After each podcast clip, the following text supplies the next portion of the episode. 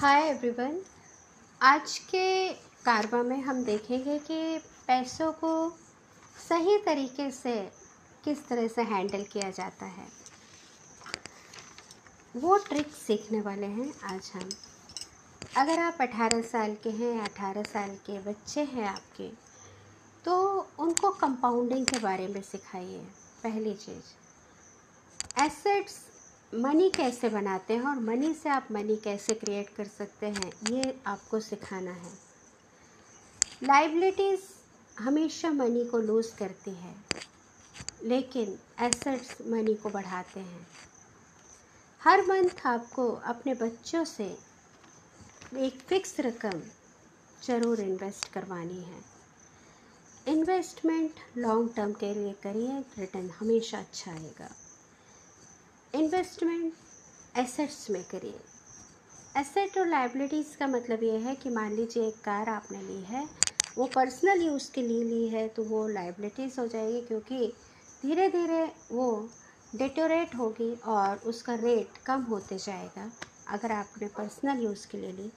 लेकिन अगर आपने उसे बिज़नेस पर्पज़ से लिए तो वो एसेट बन जाती है क्योंकि वो आपको पैसा कमा कर देने लगती है। तो ये होता है अंतर लाइबिलिटीज़ और एसेट में। तो जितनी कम लाइबिलिटीज़ होंगी, आपका पैसा उतना कम लूज़ होगा। जितने एसेट्स में होगी, आपका पैसा आगे बढ़ेगा। अब चलते हैं कि पैसों को सही तरीके से हैंडल कैसे किया जाता है। देखिए, दो तरीके से हैंडल कर सकते हैं। एक तो स्मार्टली और एक जो ट्रेडिशनली ट्रेडिशनली मीन्स हमारे दादा, फिर परदादा, उनके भी दादा परदादा ने जैसा किया, जैसे इन्वेस्ट किया, हम भी वैसे ही करते आए, करते जाए। हम इसलिए करते जाए क्योंकि उनको बहुत नॉलेज था एक्सपीरियंस थे। लेकिन आप ये भी सोचिए, उस समय परिस्थितियाँ भी तो अलग थी। और हमारे दादा परदादा के समय तो फ्लाइट्स नहीं थे ना, वो बैलगाड़ी से चलते थे। लेकिन आज का समय फ़्लाइट वाला और रॉकेट वाला है। अगर आज भी आप बैलगाड़ी से चलने की कोशिश करेंगे तो आप समझ सकते हैं कि जो फ़्लाइट से जा रहा है, वो आधे घंटे में पूरी दुनिया का चक्कर लगा सकता है। लेकिन आप आधे घंटे में एक किलोमीटर या दो किलोमीटर ही चल पाओगे अगर बैलगाड़ी से चले। यही अंतर है उस समय के इन्वेस्टमेंट के तरीके में और आज के इन्वेस्टमेंट के तरीके में। ट्रेडिशनल इन्वेस्टमेंट जो पुराना तरीका है, वो ट्रेडिशनल है, जो बैलगाड़ी की तरह है, जो आपको कभी भी इन्फ्लेशन से के साथ आपके मनी को कंपेयर नहीं करने देगा। लेकिन मॉडर्न तरीका महँगाई दर के साथ साथ बढ़ता है और रिटर्न भी काफ़ी अच्छा है, लेकिन आपको स्मार्टली प्ले करना पड़ेगा। दूसरे सोर्स जो हैं, उन पर ध्यान देना पड़ेगा। रटे रटाए घिसे पिटे सोर्स से हटकर। तो आपको मालूम ही है कि घिसे पिटे सोर्स क्या है और हमें दूसरे सोर्स पे ध्यान देना है, वो किस बेस पे देना है। पहले तो उस कंपनी के जो भी स्कीम दे रहे हैं, उसके परफॉर्मेंस पर ध्यान दीजिए, दूसरा अपने रिस्क कवर पर ध्यान दीजिए। इस तरह से आप सही स्कीम को चुन सकते हैं। कभी कभी एक जीनियस भी करोड़पति से खाक हो जाता है और कभी कभी एक गरीब इंसान भी अरबपति बन जाता है। कहने का मतलब यही है कि पैसे के साथ आपका व्यवहार क्या है, वही डिसाइड करता है कि आप इन फ्यूचर भविष्य में कहाँ पर रहोगे और कितना पैसा आपके पास होगा। आपको मालूम है, एक बार क्या हुआ कि एक बहुत बड़ा टेक्निकल एक्सपर्ट उसने कुछ बहुत बड़े सॉफ्टवेयर को इन्वेंट कर लिया था, करोड़ों अरबों रुपए उसके पास थे। इतना पैसा हो गया था कि वो अपने दोस्त जो उसके थे, उनसे बोला कि इन पैसों से कॉइन ख़रीद लाओ सोने के। वो दोस्त सोने के सिक्के ले आया उन पैसों से। कई और यहाँ तक कि वो नोटों की गड्डी अपनी जेब में लेकर घूमता था। गया और उसने एक गेम खेलना शुरू किया समुद्र के पास जाके। उसने एक एक सिक्के को समुद्र में उछालना शुरू किया, अपने दोस्तों को भी दिया और उनसे कहा कि जो जितना दूर फेंकेगा, वही जीतेगा। लोगों ने फेंकना भी शुरू किया और आपको पता नहीं होगा कि जो, जिस तरह का व्यवहार उसने पैसे के साथ किया, चार साल के अंदर ही वो इंसान बैंक हो गया और ज़मीन मतलब सड़कों के किनारे भीख मांगते हुए मिला। आप कल्पना नहीं कर सकते कि जिस इंसान ने सोने के सिक्के उड़ाए, वो भीख मांग रहा है।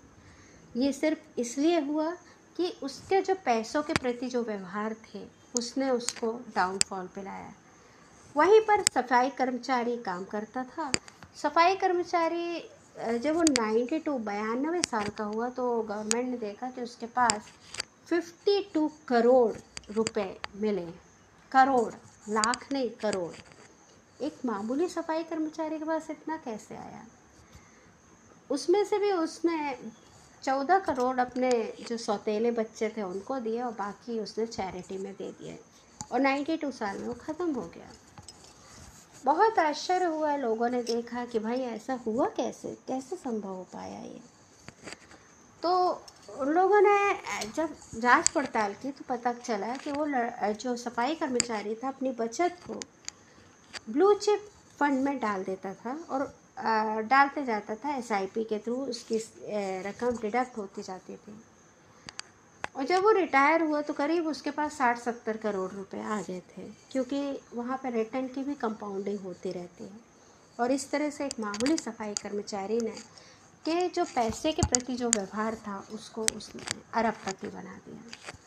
तो ये तरीके होते हैं कि आपको पैसे को समझना पड़ेगा, पैसे को बुलाना पड़ेगा, पैसा चल नहीं पाएगा, बोल नहीं पाएगा, लेकिन याद रखिए, पैसा सुनता ज़रूर है। आप जिस तरीके से उस पैसे को बुलाएँगे आपके साथ वो वैसा ही व्यवहार करेगा और रिज़ल्ट आपको वैसा ही मिलेगा। तो आ, अब हम आते हैं कि आ, क्या होता है कि हम मिडिल क्लास लोग money related decision excel sheet पर आ, बनाते हैं। लेकिन एक्चुअली ये वर्क नहीं करती। अपने इंडिविजुअल सरकमटेंसेस और इमोशन से ही प्रभावित होकर आप डिसीज़न लेते हो। जैसे कि एक गरीब व्यक्ति, उसके पास खाने को पैसे नहीं, लेकिन लॉटरी के लिए वो पैसे निकाल लेता है।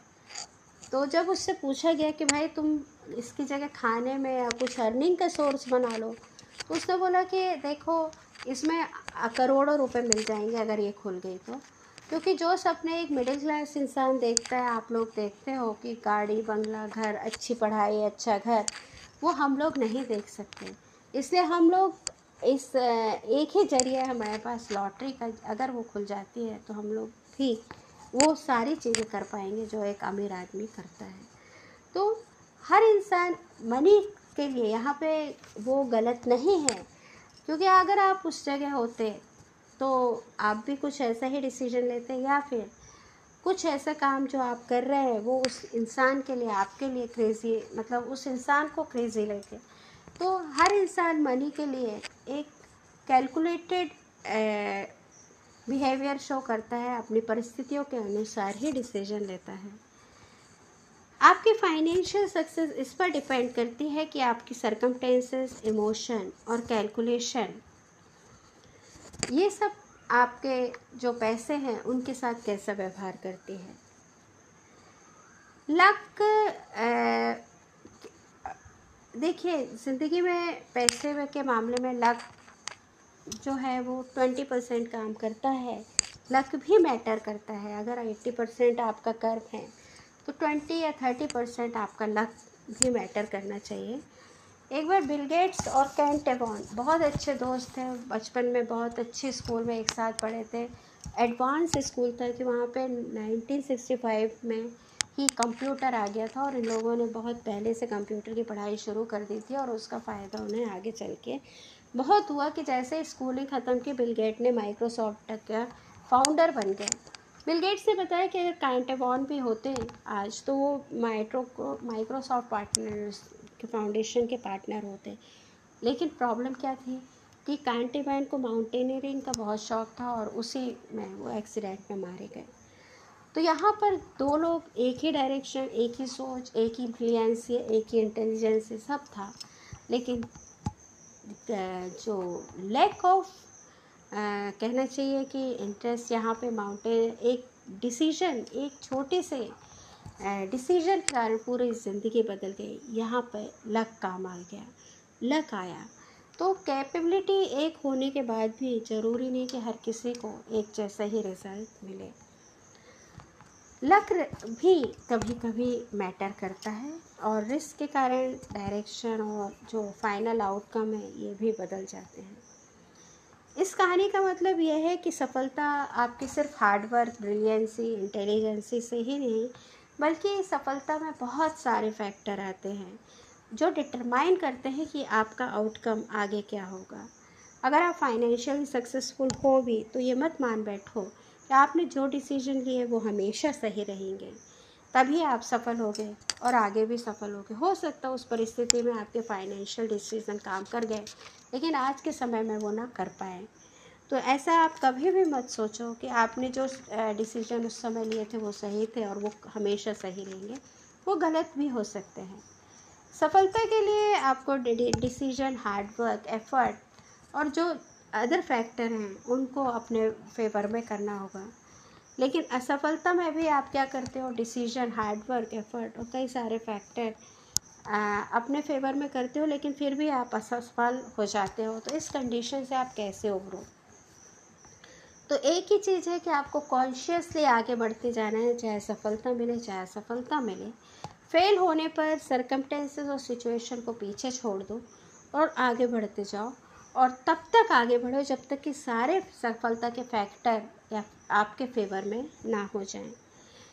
और इस तरह से आप, जो भी फाइनेंशियल स्टेट को अचीव करना चाहते हो, उसी डायरेक्शन में काम करना शुरू कर दो। आप देखेंगे कि बहुत जल्दी आपको एक बहुत बड़ा और बहुत पॉजिटिव रिज़ल्ट आपके सामने आके खड़ा होता है। प्रैक्टिकली करके देखिए इसको। आप अपनी लाइफ में बहुत बड़ा चेंज पाएँगे। अपनी, आपकी थॉट प्रोसेस ज़िंदगी को, जीने के सलीके को बदल देगी। बस आज के लिए इतना ही। स्टे सेफ़ जय हिंद।